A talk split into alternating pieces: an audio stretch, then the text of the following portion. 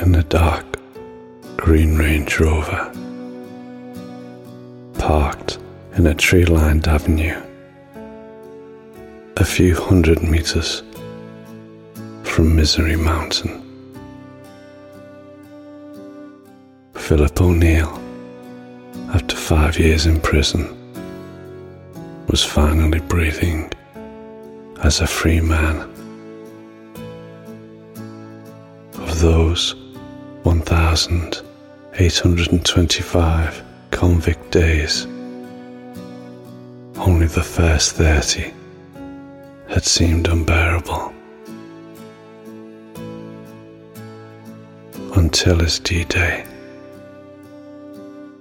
on that crucial Thursday afternoon, driven by some guiding spirit, he had agreed to take part in the program of rapprochement between guests of different prisons. It had seemed absurd and useless to him, but he had told himself that an attempt to evade absolute loneliness should be done at least formally. First letter he wrote was addressed to an anonymous person, a recluse soul who, like him, might have found this initiative completely insignificant. Phil could still remember the opening words of the letter, which looking back now would have demoralized anyone. Dear or dear loser, I know that you are not a serial killer because those freaks are not part of this good natured raffle. But if you have a high school diploma, read books, and have a vague idea of who the Bauhaus were, we can start this farce. From there, it all started from those fucking lines he wrote and the elegant and promising answer that Constance had sent him.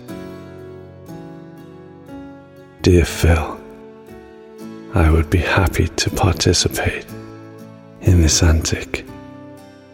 However, please answer this question which is decisive for me. By Bauhaus, did you mean the Staatlich Bauhaus or Peter Murphy's band? Phil smiled and let himself be overwhelmed by thoughts and words that had defined his last five years. The words are simple, but they are distorted. Sometimes you see these words fly past you just for a second before they disappear out of sight. These words are hungry starlings trying to get through the day. There are no flowers in here, no newspapers, no outside world in the real sense, only the disco noise and sharp thorns of captivity resonating everywhere. My heart is on ice. My brain is in the cracks of the walls. My neck is being strangled and torn. My body trapped and locked in amongst the nightmare strands and brambles of modern justice. A prison cell is a weird matrix. The rows and columns of absolute nothingness. The skin of consciousness, flayed and hanging loose like a Francis Bacon painting. The nothingness is deafening. Medusa in the old days would turn you to stone if you looked at her. Now she is the DJ, and if you hear the bass drum, you become stone.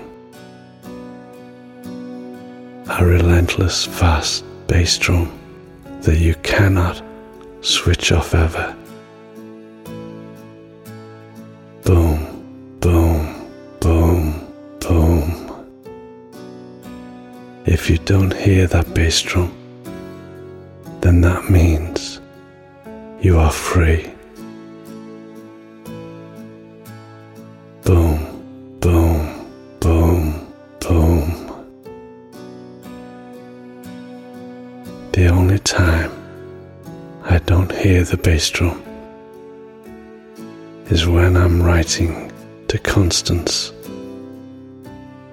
and when I am reading her letters. I have learned a lot about myself and my life while I have been in here.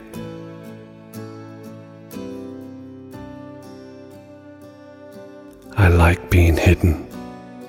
This non space gives me more space to live. It sounds weird because it is weird and true. Constance sends me books from Amazon.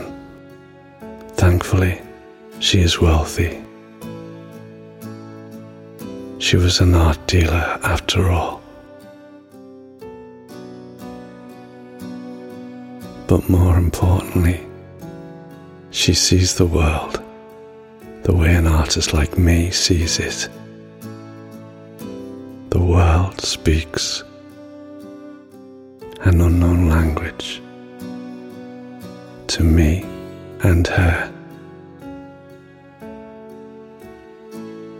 The tittle tattle is absurd and tiring.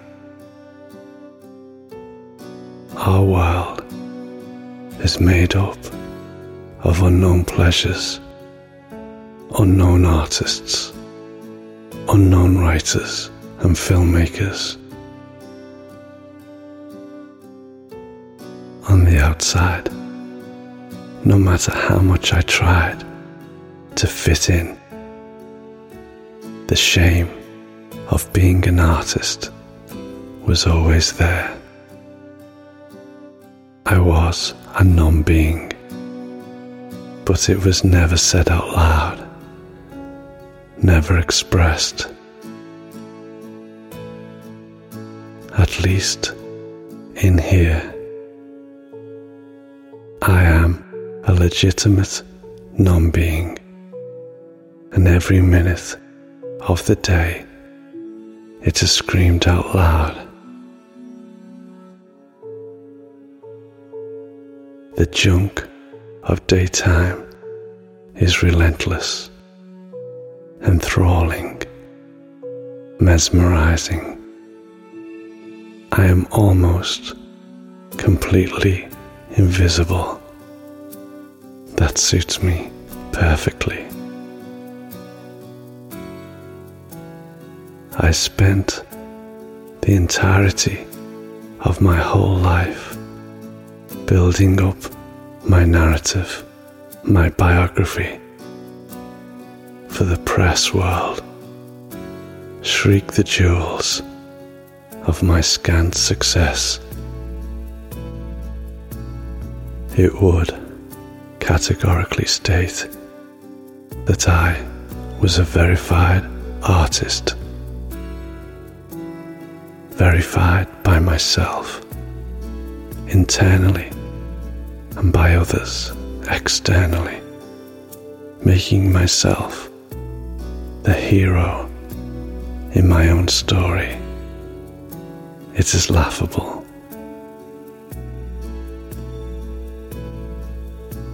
Naive singer who wanted to explore the feminine aspect of the soul. The singer who was inspired by Louise Brooks and Anais Nin.